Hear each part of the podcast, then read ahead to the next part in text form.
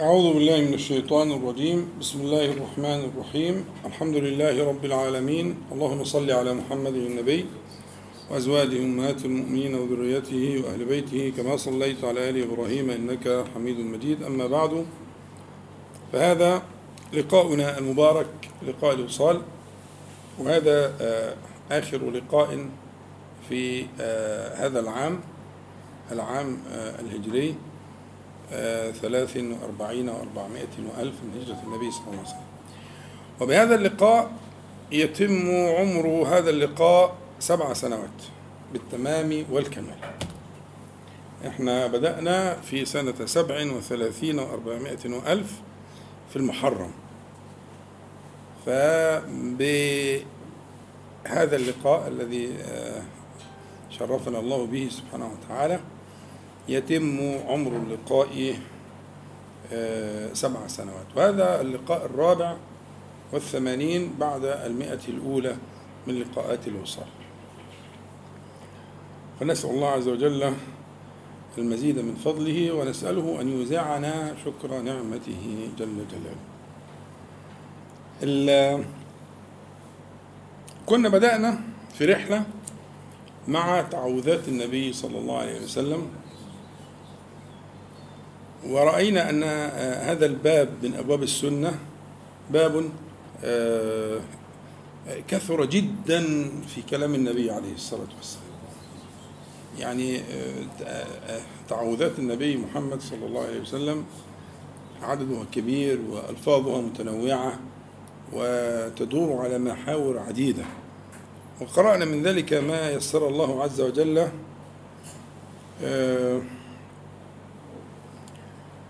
فنستكمل ذلك الليلة إن شاء الله تعالى في تعوذ عجيب من التعوذات العجيبة الحقيقة من أعجب ما قرأته من تعوذات النبي عليه الصلاة والسلام. بس قبل ما نقرأ التعوذ وندرسه كالعادة أنبه إلى ما أشرت إليه من قبل إلى أن الدوام دوام التعوذ بالله عز وجل إحنا فكرة التعوذ شرحناها أن هو أن يدخل في حصن قد يرى منه لكن لا يصل إليه عدو هي دي الفكرة؟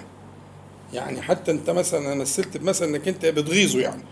يعني هو شايفك بس مش طايلك مفهوم؟ دي كلمة أعوذ يعني أدخل في حصن يراني ولا يصل إلي ده المفهوم. تعوذ بكذا بالعجز والكسل تعوذ بالله عز وجل من الهم تعوذ بالله من الشيطان الرجيم. المهم أي أي ما يكون من مما يتعوذ به شرط فكرة التعوذ أن تتصور أنك دخلت في حصن حصين يراك عدوك ولا يصل إليك. تصورت معايا كده؟ طيب. تنبأنا قبل كده قلنا المداومة والحرص على التعوذ بالله عز وجل أنا أدعي وأثبتت ذلك بالأدلة وأكرر ذلك الآن أنه من أعظم أسباب دفع الاكتئاب. الاكتئاب آه الاكتئاب الاكتئاب هو مرض العصر أو ممكن تقول هو مرض كل عصر. هو البلاء الأكبر. والاكتئاب له ركنان زي ما شرحت قبل كده له ركنان الهم والحزن. الهم اللي هو الخوف يعني اللي هو المتعلق بالمستقبل والحزن الحزن اللي متعلق بالماضي. فاجتماع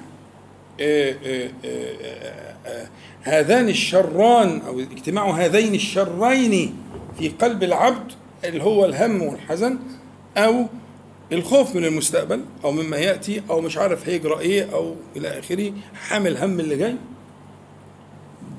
بشكل معجز يعجزه وحزين على اللي فات.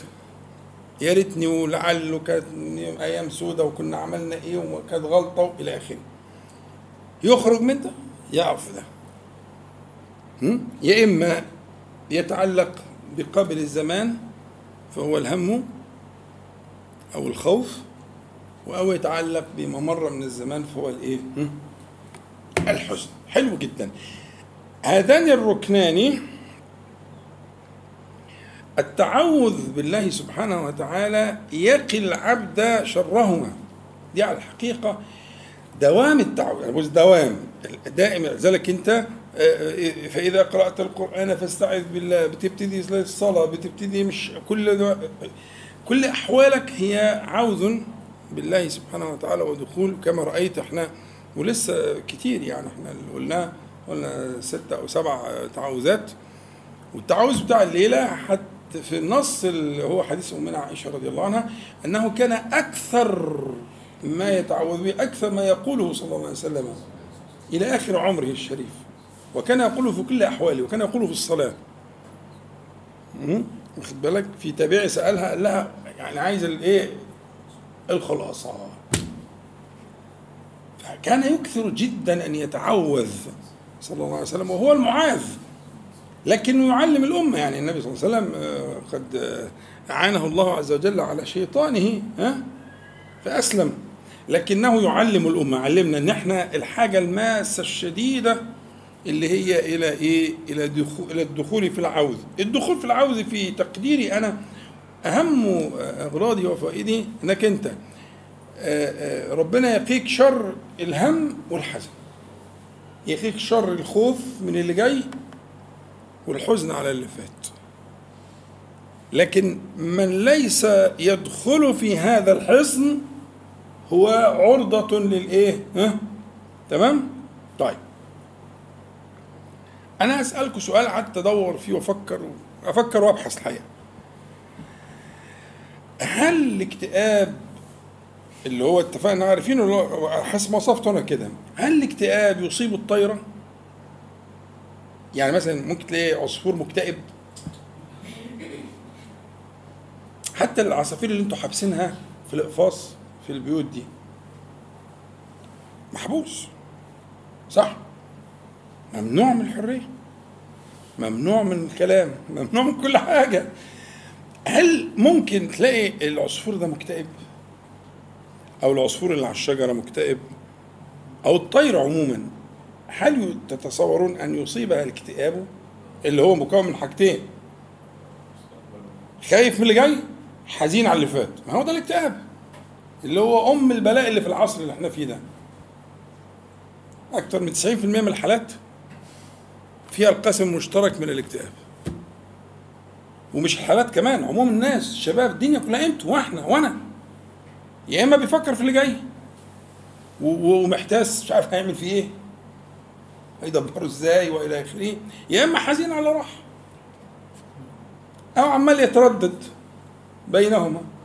شوية حزن وشوية هم شوية هم شوية حزن مقسم وقته يعني بين الله. فهل هل يتصور أن يكون طير مكتئب؟ رأيكم إيه؟ طب ممكن في نحلة مكتئبة؟ نحلة. مش النحله دي بيضرب بيها المثل بالإيه؟ آه. ها؟ يعني, يعني طب أنتوا رأيكم إن الطير ما ينفعش يكون مكتئب. مش كده؟ طب ممكن تكون في نحلة مكتئبة. نحلة عندها مثلا حملة هم بكرة. مش عارف هتطلع تلاقي زهر تجيب منه ولا ترى الدنيا مش عارف إيه ولا الأيام الغبرة اللي إحنا عايشين فيها دي. النحل ده كلام النحلة يعني. هنطلع نلاقي ولا الدنيا مش عارف إيه. أو تكون حزين على اللي فات. أنا فوت أنا ضيعت كذا وكان يا ريتني ما عملت وما سويت. يا ريتني ما اتولدت أصلا. واخدت بالك؟ فهل ممكن نحله تقع فريسة للاكتئاب رأيكم إيه؟ يعني أنتوا كلكم طيب أنتوا ناس طيبين ما شاء الله. هو النبي عليه الصلاة والسلام ضرب مثال بالطير. فقال لو أنكم توكلتم على الله حق توكله بس في التوكل هنا في إيه؟ رتب. يعني قعدتوا تتقنوا موضوع التوكل التوكل وإحنا شرحنا التوكل بالتفصيل ارجع له لأنه مهم جدا. والتوكل زي ما قلت لك عقد. عقد بينك وبين ربنا. انت توكله في قضاء ما تريد. فما تبقاش لا مؤاخذة يعني عيل وترجع في كلامك. انت قلت له وكلتك. قلت توكلت على الله. ما ينفعش ترجع في كده. بس راعي المعنى ده. المهم توكلتم على الله حق توكله. لرزقكم كما يرزقه ها الطير. خلي بالك بقى الطير إيه؟ بتصفر العداد كل يوم. يعني إحنا بنبقى في شوية خزين في البيت في شوية رز في شوية مش عارف إيه بتاع إيه. لا ما عندناش الكلام ده ما بتبيتش حاجة. لرزقكم كما يرزق الطير. تغدو خماصا يعني خالية البطون. لا في حاجة في العش ولا في حاجة في الايه؟ ها؟ في البطن خماصا تغدو يعني تصبح الصبح كده بسم الله الرحمن الرحيم خالية البطون. وتروح يعني ترجع في الرواح ها? بطانا. يعني ربنا رزقها. وبتعمل مجهود جبار وحتى في الناحية العلمية آه، وحدات الحرق اللي هي الاي تي بي الحرق سعرات الجسم من أعلى درجات الإحراق اللي موجودة في الكون في الطير الطير اللي عدى البحر ده بيعيش يطير مئات الكيلومترات وآلاف الكيلومترات وهو طاير فيعني معروف. يعني اذا بتعمل مجهود يعني مش مثلا قاعدة كده ويجي لها لغاية عندها لا دي بتبذل مجهود كبير جدا. من أكثر الكائنات حرقا لأوليات الوحدات الحرق اللي هي الطيور. تغدو خماصا وتروح بطانا. ما فيش ليلة بتبات تقول هو بقى بكرة في إيه.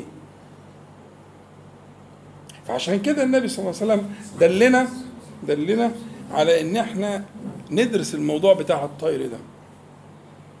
ونشوف إن الطير كل ليلة بيصفر ومفيش ثلاجه ومفيش خزين ومفيش آه، مش عارف إيه ولا يصيبه الاكتئاب. لا يصيبه الهم ولا يصيبه الحزن. وأوحى ربك إلى النحل. النحله مش حامله هم. على بركة الله الصبح تطلع وتروح وتعمل وتجيب ورحيق وتلف وتأتي مسافات طويلة جدا وترجع. ربنا يدلها بما أودع فيها وتقوم جايبة البتاع مش عارف إيه. طب النهاردة الزهور ضعيفة طب النهاردة الجو مش عارف طب في شوية سقيع نزل على البتاع طب ولا تحملوا لذلك هما ولا تحزنوا على ما فات. فأنا معاكم الطير والنحل محصنة من الاكتئاب اللي هو حللناه من الهم والحزن. والشارع الحكيم دلنا على إن إحنا نتأسى بهذه الكائنات وإحنا أفضل منها طبعا وأكرم على الله تعالى لكن ربنا لكن ربنا سبحانه وتعالى ضرب المثل لنا لنتعلم. يعني تعلموا منها آه، توكلها على الله تعالى فلا تحملوا هما أصل أنت رزقك جاي جاي. المهم حال قلبك كان شكله إيه؟ في الهلع والخوف والذعر والبكاء على اللي فات والخوف من اللي جاي والهم عليه. ولا هيجي وأنت يعني رضيت بالله ها؟ رب ما هو الرب ده هو الرزاق الذي أوجد من عدم ورزق. فأنت كل يوم الصبح تقول رضيت بالله ربا رضي بلسانك يعني عشان يحملك على ذلك. على أن تتعبد بهذه الربوبية أنه سبحانه وتعالى هو الذي تكفل بذلك. فإذا المعنى ده أرجو أن أنتم تستحضروه. أنا رأيي أن من من أهم علاجات مش العلاجات العلاجات الوقائية العلاجات الوقائية. وطبعا العلاجات اللي هي العلاجية يعني الأدوية العلاجية لكن هي هي دواء وقائي. قبل أن تكون دواء علاجيا فهي دواء وقائي ودواء علاجي. لهذا المرض الخطير اللي هو الاكتئاب اللي هو الهم والحزن من أهم هذه العلاجات هو الإيه؟ التعوذ. التعوذ بس بمعناه الحقيقي. إنك لما تتعوذ تستشعر أنك دخلت الحصن أنك دخلت الحصن أعوذ وهو الذي وعد فمن تعوذ به ها أعاذه. وأنا ضربت لك قبل كده بقصه امرأة الجون وكانت إنسانة طيبة جدا بس حظها قليل في نفسها. التي لما دخل عليها النبي صلى الله عليه وسلم قالت له أعوذ بالله منك. قال لا الحقي بأهلك. إنك عذت بمعاذ. النبي صلى الله عليه وسلم عظم الكلمة جدا. قالت له أنا هدخل في حسن الله. منك. قال لها يلا روحي على أهلك. لقد عذت ها بمعاذ بالكهف. الذي يحتمي به كل من احتمى فاهمين فكرة التعظيم الفكرة؟ فشوف النبي عليه الصلاة والسلام كان يعظم الكلمة دي أي درجة؟ قالت له أعوذ قال لها خلاص. خش يمكن هي المسكينة ما كانتش قصده ولا كان حد وقعها في المشكلة ولا قال لها الكلمة دي قوليها ولا أي حاجة في قصص كتير جدا في السنة في تأويل المسألة. لكن هي حظها عسر يعني. إنها وقعت مع من يعظم هذا المعنى عليه الصلاة والسلام. فاهمين؟ أنا عايز أوصلك للمعنى ده. عظموا المعنى ده في كل ما تنطق بكلمة أعوذ اتفقنا؟ طيب نبدأ بقى في الإيه؟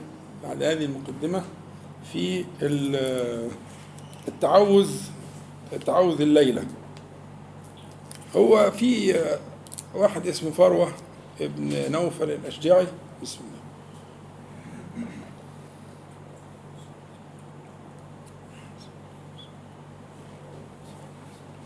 سأل السيدة عائشة رضي الله عنها فقال لها أخبريني بدعاء كان يدعو به رسول الله صلى الله عليه وسلم. في بعض الروايات بأكثر دعاء كان يدعو به النبي صلى الله عليه وسلم في بعض الروايات في صلاته وفي بعض الروايات قبل موته. يعني الحاجة اللي واظب عليها لغاية آخر عمره الشريف صلى الله عليه وسلم. ولا ينبئك مثل خبير. ولا ينبئك مثل خبير. فالمسؤول هو الخبير. عائشة رضي الله عنها.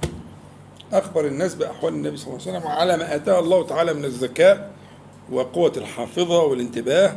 ولذلك استودع النبي صلى الله عليه وسلم هذه آآ آآ الحميراء استودعها علما جما. مع ما كانت عليه من أبيها والعلوم التي إلى آخره يعني شرحنا الكلام ده قبل كده. فهذا التابعي يسألها سؤالا محددا. أخبريني بأكثر دعاء أو بدعاء كان صلى الله عليه وسلم يدعو به في صلاته كان يدعو به إلى أن مات. إيه الحاجة اللي كان بيحافظ عليها؟ عليه الصلاة والسلام إلى آخر عمره ولم يفرط بها. قالت كان يكثر أن يقول اللهم إني أعوذ بك من شر ما عملت ومن شر ما لم أعمل. انتهى. والناس اللي وصفوا صفة صلاة النبي عليه الصلاة والسلام وعملوا كتب فيها ذكروا هذا الذكر من أذكار الصلاة. لو حد يعني آخرهم الشيخ الألباني رحمه الله عمل كتاب جميل جدا نافع اسمه صفة صلاة النبي صلى الله عليه وسلم. فذاكر الدعاء ده في قبل التسليم. قبل التسليم. والحديث صحيح وأصله في الصحيح وإلى آخره. اللهم إني أعوذ بك من شر ما عملت ومن شر ما لم أعلم. أعمل. وهو الحقيقة حديث مشكل. هنشرح إيه, إيه وجه الإشكال بس الأول نشوف إنه أولا كانت صفة ده أكثر دعاء النبي صلى الله عليه وسلم والذي يحكم بهذا الحكم هي عائشة رضي الله عنها وهي أخبر الناس بأحوال النبي صلى الله عليه وسلم. الحاجة الثانية أنه كان يكثر به قبل موته يكثر الدعاء به وفي أحوال كثيرة قبل موته صلى الله عليه وسلم. وكان من من من من أدعية صلاته صلى الله عليه وسلم. ال ده؟ طيب ماشي. الدنيا ماشية عندك هنا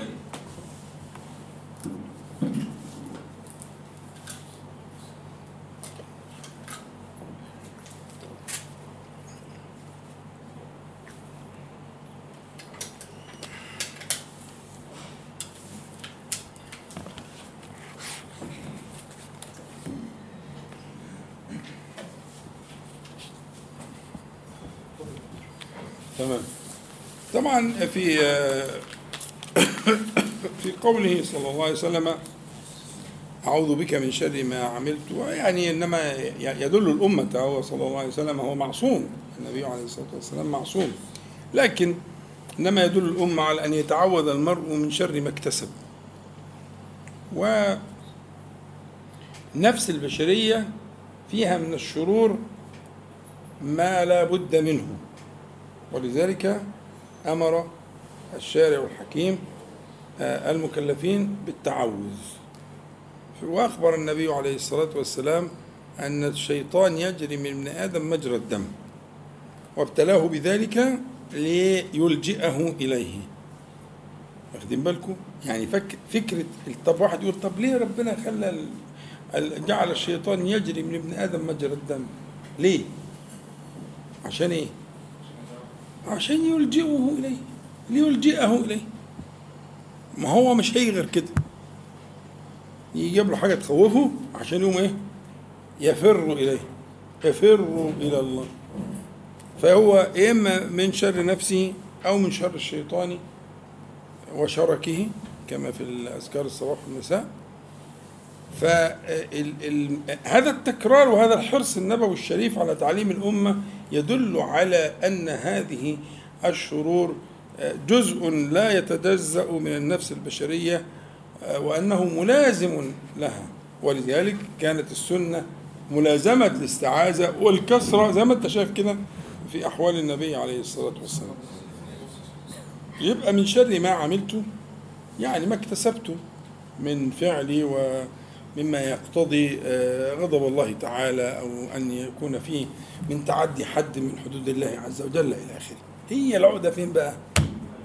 آه ومن شر ما لم أعمل. هي العلماء الحقيقة في يعني تأويلات كتير جدا وبعضها أجمل من بعض. بس قبل ما أبدأ أعرضها على حضراتكم عايز أشوف تصوركم. يعني لو أنت بتقول الذكر أو إذا كنت حافظه أو بتقوله موجود في كل الكتب. ومن أذكار الصلاة اللي هي زي اختاره بعض أهل العلم قبل التسليم. اللهم إني أعوذ بك من شر ما عملت ومن شر ما لم أعمل. لما كنت بتقولها أو بتقولها في تقديرك من أي شيء تستعيذ إذا قلت ما لم أعمل؟ تفضل يا باشمهندس. ممكن يكون المعنى كان كانت أعمال واجبة. الإنسان لما لم يعملها ممكن يؤاخذ. يعني في ترك في, في الترك يعني تقصد من لم أعمل في ترك ما كان يجب أن أعمل. كويس؟ اتفضل. زي الاستغفار كده اللهم اغفر لي ما قدمته وما أخرته.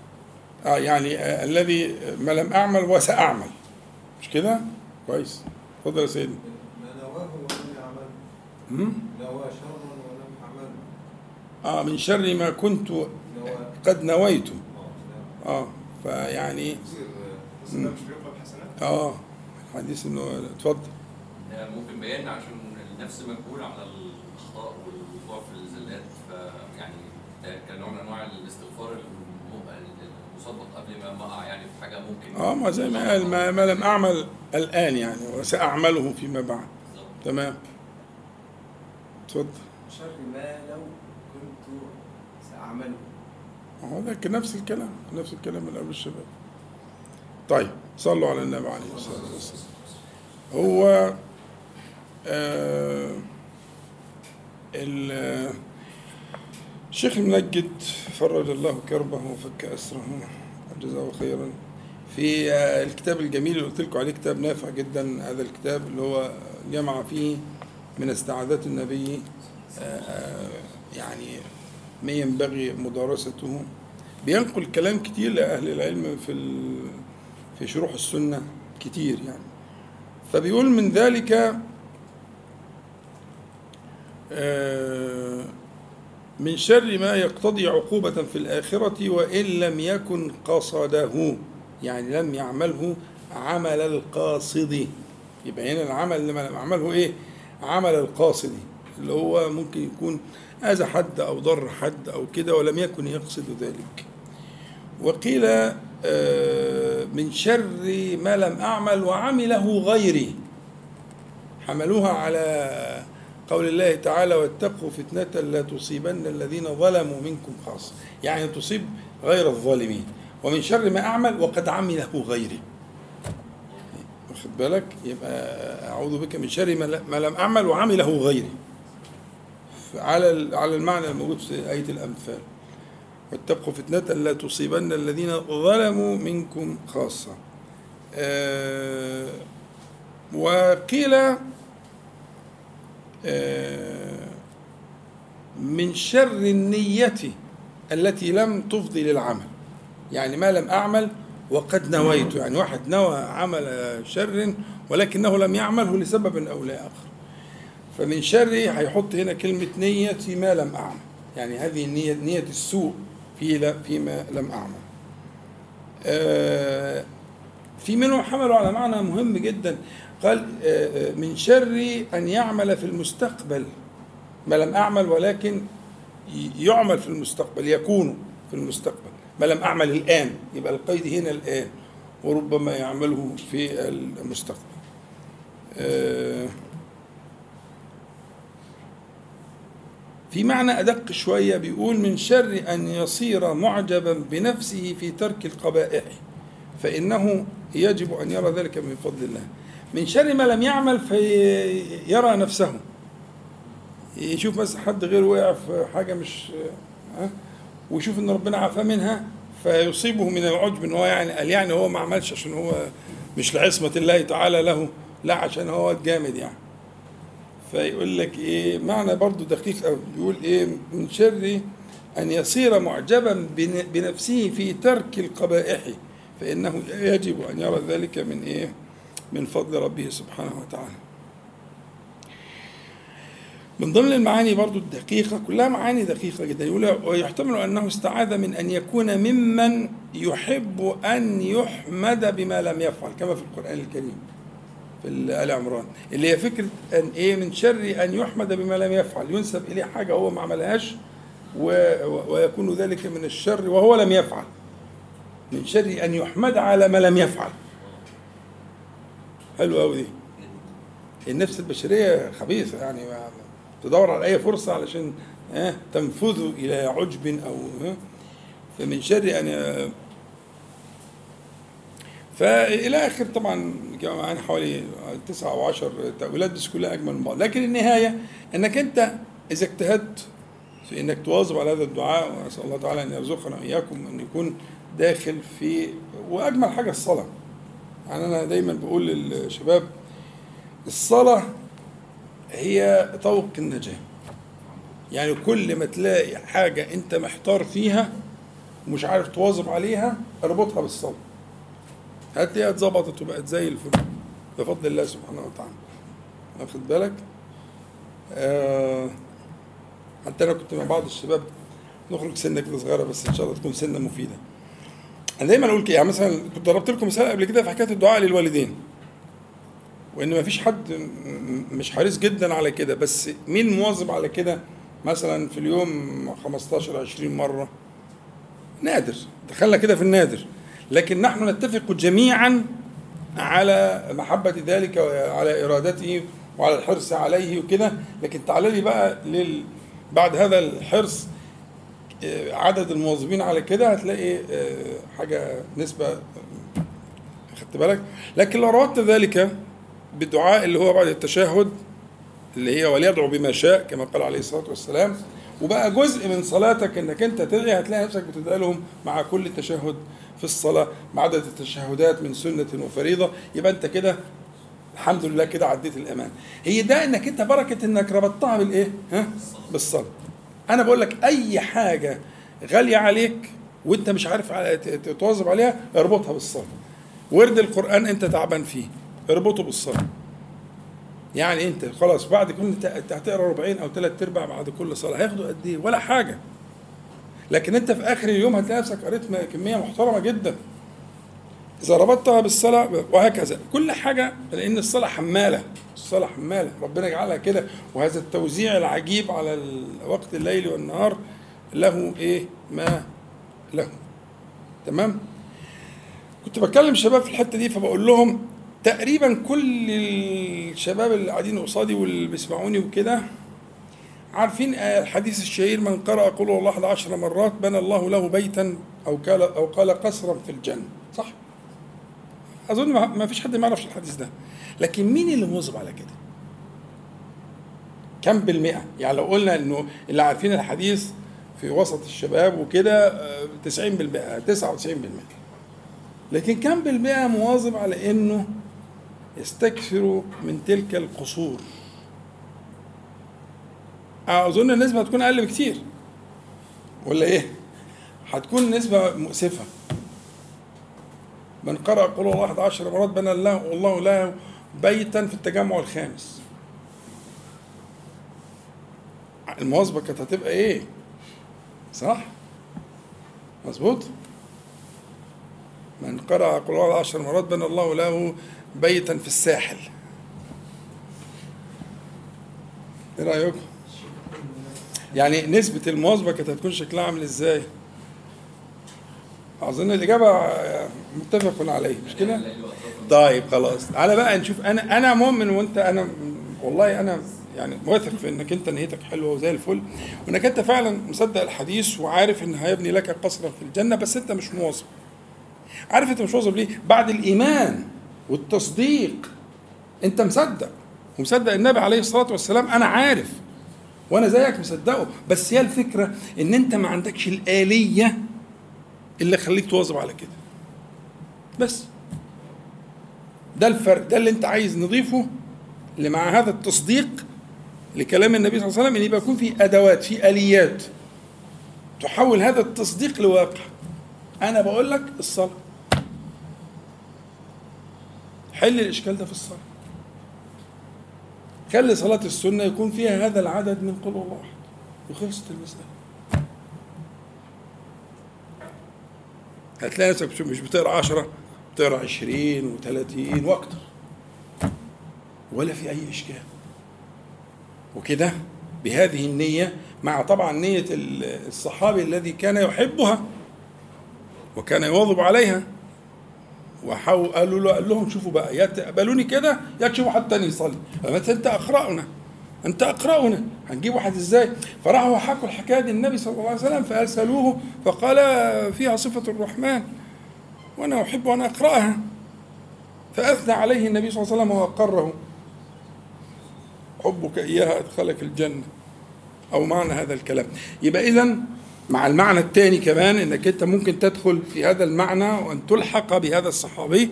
لكن في معنى خطير جدا إنك أنت هتستكثر من تلك الإيه؟ القصور. مش بالتجمع الخامس ولا في ال- لا ده القصور هناك حيث لا عين رأت ولا أذن سمعت ولا خطر خطر على قلب بشر. يعني افترض كيف تفترض؟ هو فوق ذلك هو أعلى من ذلك هو أجمل من ذلك. والعملية كلها عشر مرات. قل هو الله أحد. إحنا ممكن نعملهم دلوقتي مع بعض. مش هياخدوا حاجة. لكن الفكرة هي فكرة إن أنت مع يعني زي ما بكلمك فكرة آلية آلية الإيه؟ أن أن يكون عندك من هذه الآليات التي تحول هذه المعاني التي تؤمن بها وتصدق بها؟ إلى واقع. وأنا أقول لك خبرتي وتجربتي الصلاة. أي حاجة مغلباك من الأعمال الصالحات أو من الفضائل أو من كذا أو من كذا تلحقها بالصلاة حملها على الصلاة وستجد آه، عجبا. طيب نكتفي على هذا المقدار. والله تعالى أعز وأعلم ونسأله تبارك وتعالى أن ينفعنا جميعا بما قلنا وما سمعنا. راحة قصيرة كده ونرجع إن شاء الله بعد كده أعوذ بالله من الشيطان الرجيم. بسم الله الرحمن الرحيم. الحمد لله رب العالمين. اللهم صل على محمد النبي وأزواجه أمهات المؤمنين وذريته وأهل بيته كما صليت على آل إبراهيم إنك حميد مجيد. أما بعد فكنا بدأنا في آه، معنى آه، فقه تجارة الصالحين الناصحين لأنفسهم. وتكلمنا عن معنى التجارة وأن معنى التجارة والبيع والشراء للنفس كثير جدا في القرآن الكريم. وارجع إلى ما ذكرناه. الله اشترى من المؤمنين أنفسهم وأموالهم. من ذا الذي يقرض الله قرضا حسنا. هل أدلكم على تجارة؟ إلى آخره يعني. معنى البيع وال- والشراء للنفس بينك وبين الله تبارك وتعالى كثير جدا في القرآن وفي السنة. وذكرنا إنه آه، في أعمال يسيرة وأجورها آه، كبيرة جدا. وذكرنا الحديث حديث منيحة العنز وشرحناه وإنه ممكن يكون أعمال يسيرة جدا لكن الله سبحانه وتعالى وعد عليها آه، اجورا عظيمة. وذكرنا في ذلك قصتين قصة المرأة التي قسمت التمره بين ابنتيها فرضي الله عنها وغفر لها ودخلها الجنة. وهذا عمل يسير جدا. والأعجب من ذلك البغي من بغايا بني إسرائيل التي سقت الكلب في موقها فغفر الله له. وذكرنا وشرحنا الإيه التفاصيل وكده. فالفكرة في كتير من الأعمال آه، آه، قد يكون حجمها في أعين الناس قليلا وهي ثقيلة جدا في الميزان عند الله تبارك وتعالى. يهمنا بقى نشوف الكلام ده وشفنا إنه ممكن المباحات حتى لو تذكرون اللي متابع معايا كنا قرأنا كلام الإمام الغزالي وضرب مثلا بالمكس في المسجد وكيف ممكن يتحول إلى تجارة رابحة جدا بالنيات والمقاصد وإلى آخره. وضرب مثالا آخر بالتطيب لو تفتكروا الحاجتين دول. وفتح لنا هذا الباب وقلت لكم إنه في أحاديث كتير وفي ناس صنفت مصنفات في هذه الأعمال اليسيرة التي وعد الله عليها بأجور عجيبة. صح؟ صلوا على النبي. عليه الصلاه والسلام فمن ضمن هذه الأشياء آه، آه، التي لا تكلف المرأة الكثير ولكنها تحتاج إلى إعداد للنفس البشرية قضية الحب في الله تعالى. والحب في الله تعالى يعني كلفته في النظر قليلة يعني ماذا يكلفك؟ لكنه إعداد النفس له يحتاج إلى آه، تربية. لكن من وفق إليه بلغ مبلغا قد لا يدركه العقل. ففي أحاديث كتير إحنا بنجمعها كالعادة يعني ممكن عايز بقى يرجعني بعد كده دي رواية مين وده إيه تفاصيل فيه. لكن عموما نجمع معاني الأحاديث في آه، سياق واحد. فبأحاديث صحيحة وروايات منها روايات آه، إلهية ربانية أحاديث قدسية يعني أو روايات نبوية كلام النبي عليه الصلاة والسلام كلها يدور في في في, في هذا الفلك الذي تسمعه الآن. المتحابون في جلالي لهم منابر من نور. وفي بعض الروايات يغشى وجوههم نور حتى يفرغ الله عز وجل من حساب الخلائق? المتحابون في جلالي لهم منابر من نور يغشى وجوههم النور حتى يفرغ من حساب الخلائق. يغبطهم النبيون والشهداء. لهذا المكان. يغبطهم. عارفين إحنا الغبطة. يعني الغبطة اللي هي يتمنى أن يكون له مثل ما لك ولا يريد زوال ذلك من عندك غير الحسد يعني. يغبطهم النبيون والشهداء. لا يخافون إذا خاف الناس ولا يحزنون إذا حزن الناس. ألا إن أولياء الله لا خوف عليهم ولا هم يحزنون. انتهى الحديث. حديث مداره على إن المتحابون التحاب تفاعل يعني تبادل للفعل من طرفين الحب من جهة واحدة. خلاص؟ يبقى أما التحاب فمعناها التبادل يعني يبادل كل طرف الطرف الآخر في المحبة. بس هنا الشرط أن يكون في الرواية اللي معانا في جلالي في جلالي. لكن في روايات تانية تدل لأن طبعا عارفين إحنا أن أسماء الله تعالى وصفاته بين الجلال والإكرام لا يفتح عليه بين الجلال والإكرام. فهل المتحبون في جلاله ولا يكون ذلك في إكرامه؟ لا. لأن في روايات الحديث المتحابون في الله. واخد بالك؟ وفي روايات المتحابون بنور الله. على منابر من نور. بنور الله على منابر من نور. فدلت مجموع الروايات على أن الحب في الجلال والجمال. في الجلال والإكرام. في الاثنين. مش في جهة واحدة. فروايات جت في الجلال روايات جت في الاثنين وهكذا. جت في النور لكن الشاهد المتحبون. يعني إيه المتحبون في جلال الله تعالى في إكرام الله تعالى في الله تعالى في نور الله تعالى؟ يعني إيه في كذا؟ المتحبون في كذا؟ هنا في بمعنى السببية. يعني بسبب اشتراكهم هم، في آه، آه، آه، محبة الله تبارك وتعالى بأسمائه وصفاته. بأسماء جلاله وأسماء إكرامه لما اشتركوا الاثنين في محبة الله تعالى جمعهم إيه؟ ها؟ حب أسماء الله تعالى وصفاته حب جمعهم حب الله تعالى فإذا اجتمعوا إذا اجتمعوا كلمة متحابون المتبادلون للحب? في أسماء الله تعالى وصفاته في ذاته العلية المتحابون المجتمعون على محبة الله عز وجل في ذلك لهم منابر من نور. آه، وبعض الروايات زي ما قلت لك يغشى وجوههم النور حتى يفرغ أو حتى يفرغوا من حساب الخلائق من العجيب أوي حكاية يغبطهم النبيون والشهداء. أعلى رتبة النبيون والصديقون والشهداء. لما كون يغبطوهم معناها إيه؟ معناها هذا المكان يكون مكانا عجيبا. يعني مش يعني مش أي حاجة يعني. ما فيش حاجة اسمها أي حاجة عند ربنا.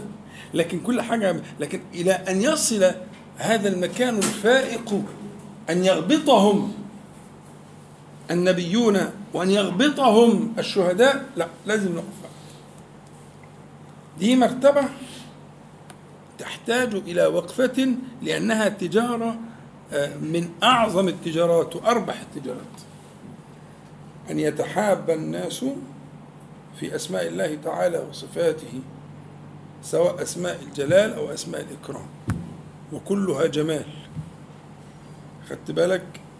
آه، تحتاج بقى من الإنسان إن هو أن أن أن يراجع نفسه.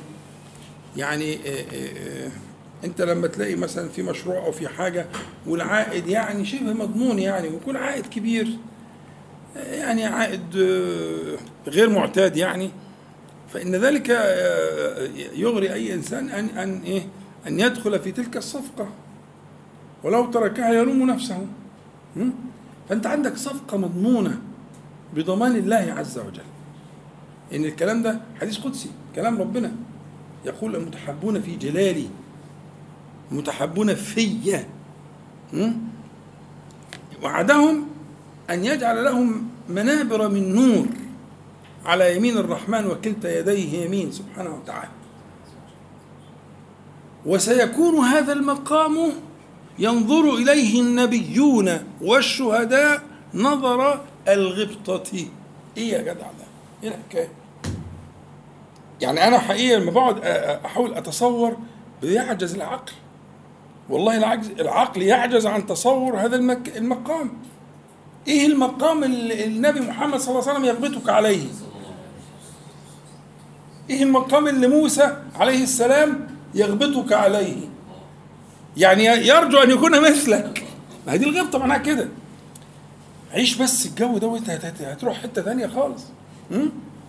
هذا ال- التخصيص لهؤلاء القوم لبيان مكانهم. يعني أنت آه، آه، ربنا سبحانه وتعالى آه، ينبه الخلق في الحياة الدنيا إلى ما سيكون عليه هؤلاء آه، حتى أن من حصل شيئا من ذلك يريده. يعني بمعنى إيه؟ بمعنى هل تتصور موجود في بعض الأحاديث أن العبد يستزيد ويستزيد من فضل الله سبحانه وتعالى في الآخرة إيه، بلا حد وبلا سقف. والله تعالى يزيده. تمام؟ فهو ربما يكون للأنبياء للأنبياء على وجه الخصوص غير الشهداء يعني ربما يكون لهم نصيب? يكون لهم نصيب من ذلك ولكنهم يريدون الاستزادة لما يرون من فضل الله عز وجل على هؤلاء. ما هي الغبطة معناها كده؟ انت ممكن تغبط إنسان وعندك زي اللي عنده. بس عايز تستزيد. صح؟ يعني مثلا انت واحد ربنا مديك آه، صفة من الصفات الجميلة يعني اللي هي آه، انك انت آه، صبور يعني.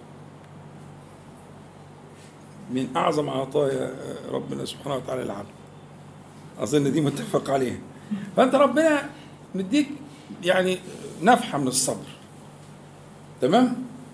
فتلاقي واحد بقى معدي في الحتة دي. فتغبطه أنت عندك عندك رزق من الصبر. رزقت من الصبر ما ما يعني ما- ما تحسد عليه. لكن لما رأيت فلانا قلت إيه ده؟ ده إيه العجب اللي فيه ده؟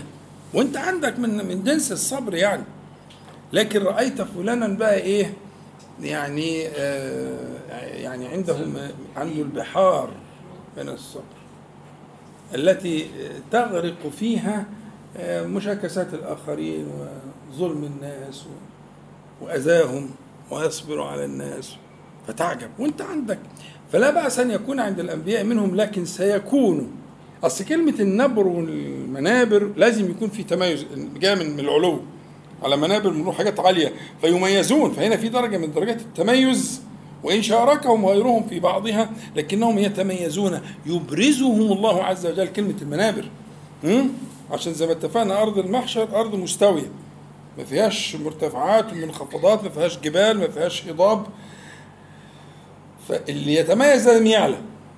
يعليه الله عز وجل يرفعه عشان يبقى يرى من ال- ف- فيضع الله عز وجل من خلقه من شاء على تلك المنابر حتى إن الأنبياء والشهداء يغبطونهم على ما هم فيه.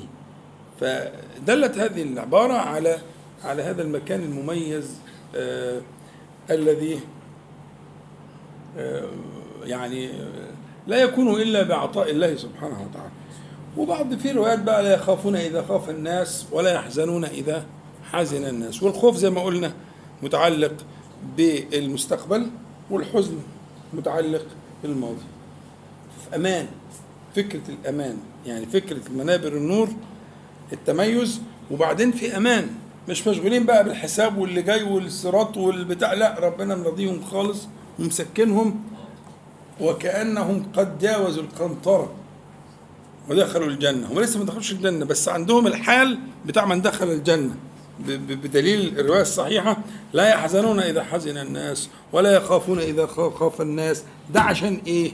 وهو ده اللي إحنا عايزين نتكلم فيه اللي هي فكرة هذا الأمان وهذه الطمأنينة وهذه السكينة التي زرع الله تعالى في قلوبهم القصة دي كلها سببها إيه؟ الحب في الله كم يكلف؟ يعني تكلفة كده الكوست الجماعة بتوع ال- المشاريع. يكلف قد إيه؟ إنك تحب واحد في الله. لا لشيء إلا لأنك اجتمعت معه على محبة الله عز وجل. كم يكلف في الدنيا؟ هذا الكلام بقى. هي دي تجارة الناصحين. صدقوني. فالمفروض إنك أنت تراجع نفسك وتشوف حظك من هذا الجنس من المحبة آه، قد إيه؟ كم؟ كم تبذل من ذلك مع آه، آه، وطبعا خلي بالك أنا قلت لك فكرة أنا قدمت فكرة المتحابون يعني في إيه؟ في تبادل. يعني أنت تبذل وهو يبذل في تبادل. هيبقوا في إيدين بعض كده على منابر من نور. يغبطهم الإيه؟ النبيون والشهداء. فهي المسألة يعني صحيح هي رتبة عالية جدا لكن أقصد أنها ليست ما فيهاش مثلا جهاد في سبيل الله وبذل النفس وبذل المال. ما فيهاش سهر وليالي وطلب العلم وحفظ القرآن ومش ما فيهاش هي فيها ما هو أعلى من ذلك. لكن الكلفة الكلفة في فقه هذه المسألة فإذا فقهت ذلك فاجتهد فيه. ابدأ المشروع ده وأنت على كل حال رابح. رابح صحيح. أنك تبذل هذه المعاني بقلبك لأن القضية قضية الجوارح دورها في الحديث ده محدود جدا ولا إيه رأيكم؟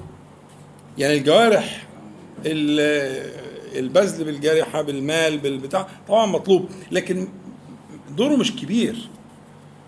الدور الأكبر في المحبة في الله تعالى هو دور القلب حال القلب.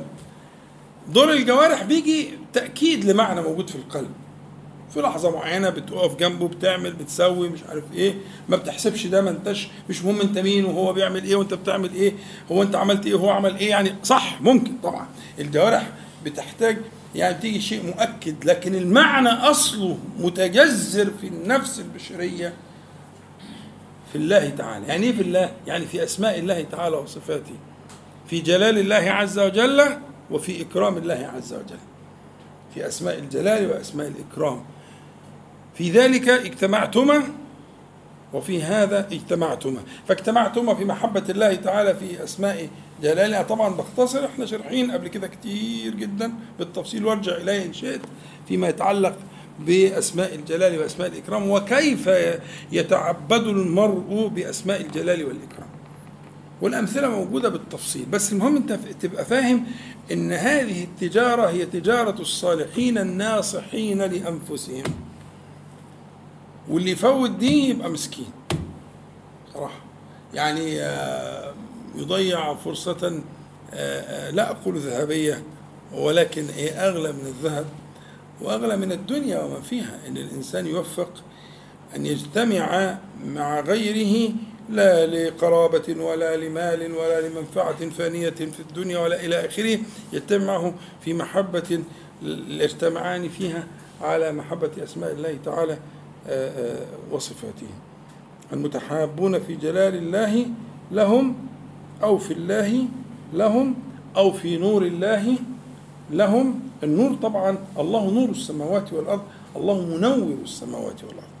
ونور الله سبحانه وتعالى هو نور البصر ونور البصيرة والأهم طبعا البصيرة لكن هو نور البصر الذي ترى به الأشياء على حقيقتها وهو نور البصيرة. الإنسان يكون نور الله عز وجل بصيرته.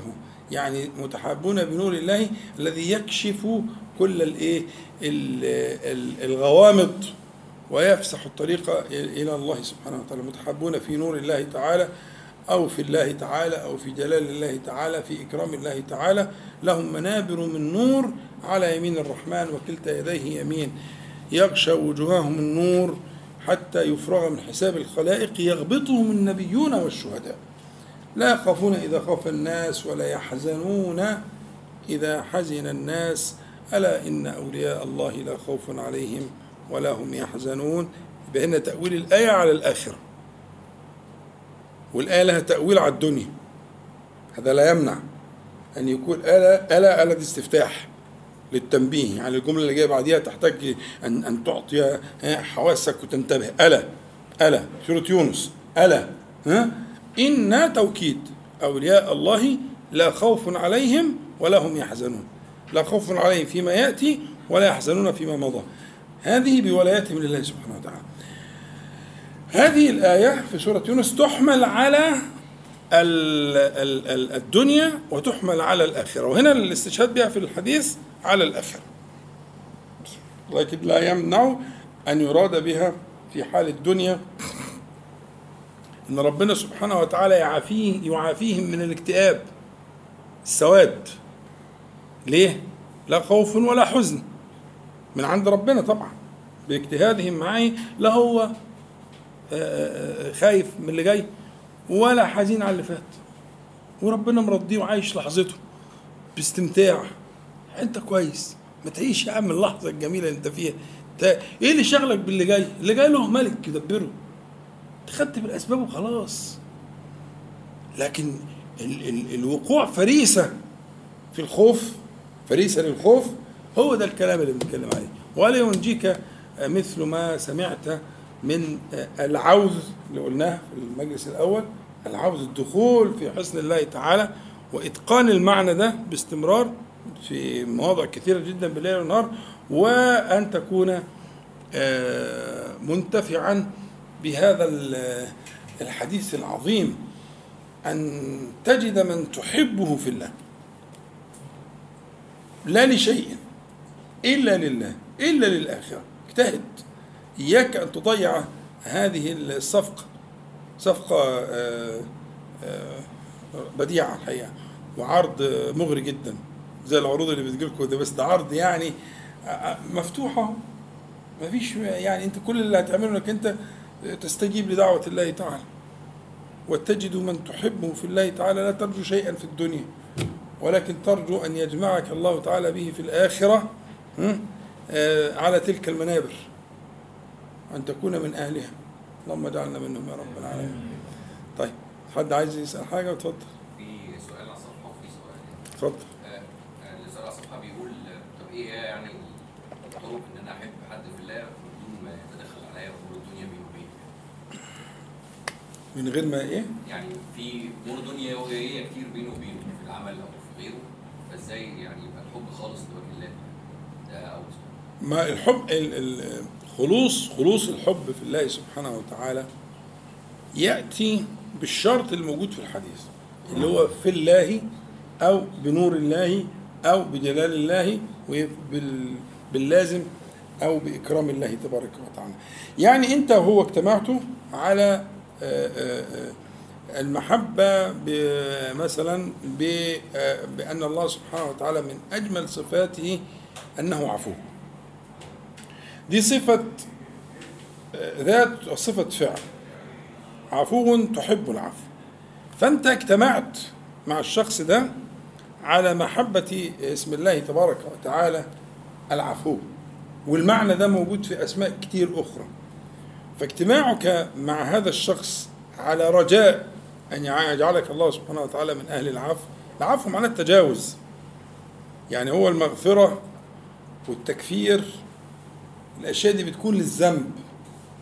لكن العفو مش للذنب. العفو لإيه؟ الشخص للبني آدم. للإنسان. اعفو عني اعفو عنا. لكن اغفر لنا ذنوبنا كفر عنا سيئاتنا اللي إحنا عملناه يعني اللي موجود في الصحيفة. لكن لما تقول العفو ولذلك لما قال لعائشة يعني إذا هي وافقت ليلة القدر ماذا تقول؟ قالت آه، هي اللهم إنك عفو تحب العفو فاعف عني. بس. ما زادتش عن كده. دي الخلاصة. يعني عنك أنت. فإذا تصورت إنك أنت ربنا أكرمك بحد اجتمعتوا أنتوا الاثنين على هذا المعنى. إن ربنا سبحانه وتعالى جمعكم على هذا المعنى. وأنكم تتاجران مع الله تبارك وتعالى بهذا المعنى. هو ده المقصود. إنك أنتوا يعني آه، آه، زي الراحمون يرحمهم الرحمن فالعافون يعفو عنهم الرحمن العفو صح؟ هي نفس الفكرة. يعني أنت تأخذ نصيبك من هذه الأسماء وتلك الصفات لعل فإذا اجتمعت مع من يعينك على ذلك وربنا جمعكم على معنى من هذه المعاني من معاني الأسماء والصفات فهذا هو هذه سواء بينكم بقى دنيا ولا مش بينكم دنيا بينكم قرابة ما بنكونش قرابة ممكن ها؟ يعني أنا مش عايز أقول بس ممكن حد يستصعب المسألة. ده ممكن يكون بين زوج وزوجته. يعني إيه المانع؟ ولا دي بالعكس يعني انت لو فكرت فيها تلاقيها قريبة جدا. أنا رأيي انها قريبة جدا. يعني ممكن الإنسان يبدأ المشروع ده مع زوجه. إن إحنا نجتمع على أشياء متعلقة بأسماء الجلال والإكرام. وننصهر إحنا الاثنين فيها. ويبقى اللي بينا حب في في في جلال الله تعالى في نور الله. وارد ولا مش وارد؟ يعني انت عندك مثال حب النبي صلى الله عليه وسلم لأمنا خديجة رضي الله عنها. أنا أراه مثالا نورانيا لهذا المعنى. من أجمل العلاقات الإنسانية في تاريخ البشرية من أول نشأتها إلى نهايتها هذه العلاقة. يعني أنا أحب ذكرها فوق كل محبة ذكر أمنا خديجة رضي الله عنها وعلاقة النبي صلى الله عليه وسلم هي علاقة مميزة خاصة فائقة. ولا أراها إلا نورا من هذا النور. أنها كانت في الله عز وجل في أسمائه وصفاته. خدت بالك؟ فممكن. آه، عايزة مجاهدة؟ آه لكن إيه المانع إن إحنا نجاهد أنفسنا ليكون بيننا وبين أزواجنا هذه الرتبة؟ ونبدا المشروع ده. في جزء جبلي اللي هو العلاقة الإنسانية الجبلية اللي لابد منها. لكن ممكن يبقى فيه جزء آه، آه، أخروي يتعلق بأن إحنا اشتركنا في أسماء في حب أسماء الله تعالى وصفاته وربنا يأخذ بإيدينا فأمر قريب يعني. اتفضل. فهو السؤال متعلق بتربية الأولاد آه، في الزمان اللي إحنا فيه والفتن الشديدة ووسائل التواصل و والى اخره وان تربيه الاولاد بتزداد صعوبه وبيترتب عليها مشاكل وحاجات زي كده. آه، فيعني أنا آه، احيل السائل على الدرس. أنا لي درس يوم الاحد ان شاء الله نعود عودا كريما ان شاء الله حميدا اسمه قرة أعين. وأنا معتني فيه بالقضية بتاعة تربية الأولاد. بس أنا هضع قاعدة دلوقتي. آه، إنه تربية الأولاد فيها بعض المعاني التي تحتاج إلى تصحيح. إن آه، تربية الأولاد آه، على الحقيقة هي بيد الله سبحانه وتعالى. يعني أنا دايما بقول لهم هي علاقة زي المثلث مش مباشرة. يعني مش الأم وال- وال- والولد الأب والولد لا. هي الأم ورب العالمين والولد. والأب ورب العالمين والولد. حتى العلاقة بين الزوج والزوجة بنفس الطريقة. اللي بينجح في الفكرة دي وإحنا عملنا ده أنا عملت دورة في التدريب على المعنى ده. اللي بينجح في الفكرة دي بيوفق جدا. بيبتدي بقى يعرف أين يضع جهده وأين يضع سعيه. ما بيبقاش يعني إيه لا- لأن الطريقة المباشرة دي طريقة يعني فيها من العذاب وفيها من الآلام وفيها من الجراح وفي قول بقى زي ما أنت عايز? لكن ال- ال- الطريقة اللي هي بحكيها لك دي هي الطريقة اللي, بتجعل العملية دي عملية تعبدية. بتجعل تربية الولد تعبد. وتجعلك مسلم وراضي. مش انت اللي بتحرك مش انت صاحب القرار. انت ممكن تعمل كل حاجة والنتيجة صفر. أو يعني قريب من الصفر. طب ما هو انت مشكلتك انك تصورت انك بتعمل حاجة. أنا قلت لك من الأول اسمع كلامي ما بتعملش حاجة. انت أسبابك دي كلها المفروض إنها آه، آه، يعني بشرية. لكن من الذي يملك قلبه؟ الولد. والله أنت لا تملك قلبه. الذي يملك قلبه هو من خلق هذا القلب هو الذي يملكه هذه آه، معنى مهم جدا وشرحته ممكن. فالسائل ممكن يراجعني ويحرص إن شاء الله يوم الأحد يبقى مساء يعني. على نفس الصفحة. آه، في معنى تاني مهم يعني قعدنا فيه فترة طويلة ولا بأس من تكراره اللي هو فكرة إنه التربية آه، مبناها على الاكتشاف مش على الخلق والإيجاد. يعني أنت بالنسبة للولد مهمتك الأولى إنك تكتشفه.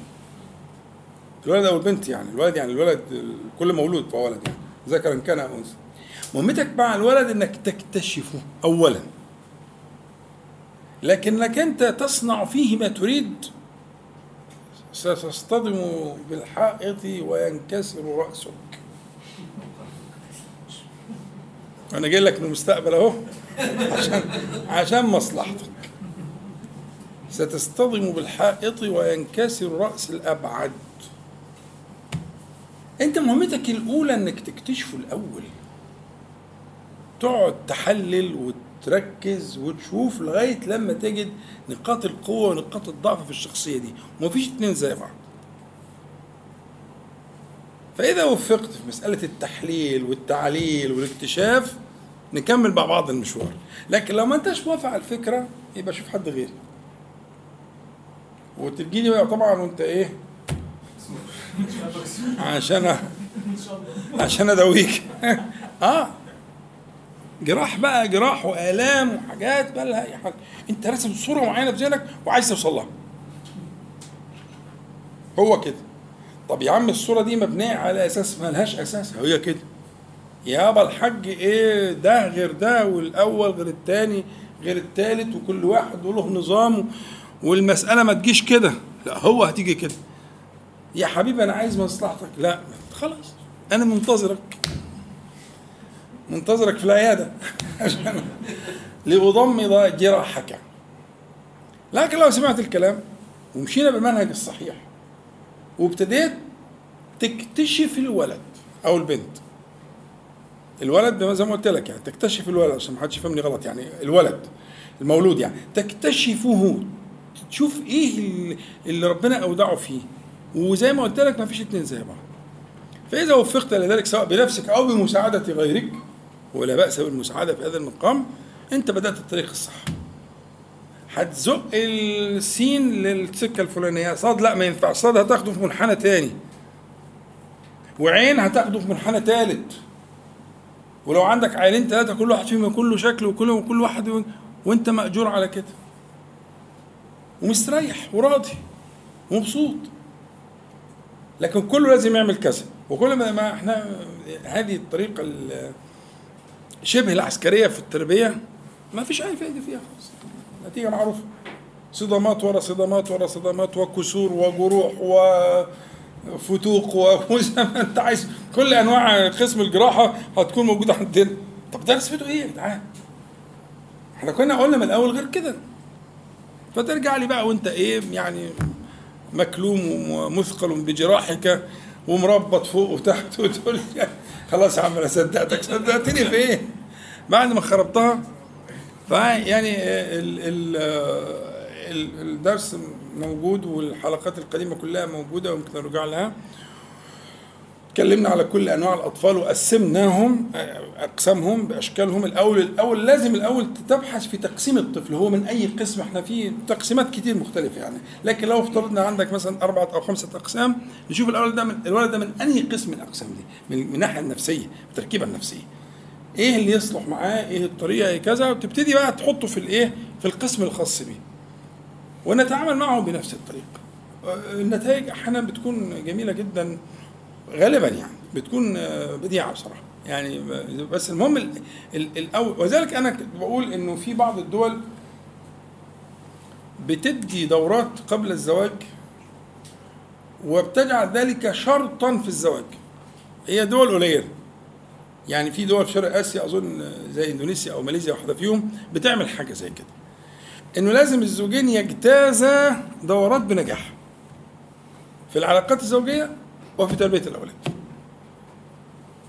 لو الأمر بيدي لجعلت ذلك في مصر. آه والله. ولا يتم الزواج البتة إلا بأن يمر الزوجان بنجاح في الاختبارات.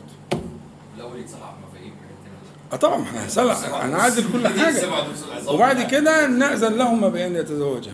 لأن أنت نس- نسب الطلاق وخراب البيوت الآن أرقام مذهلة. لا يمكن تصورها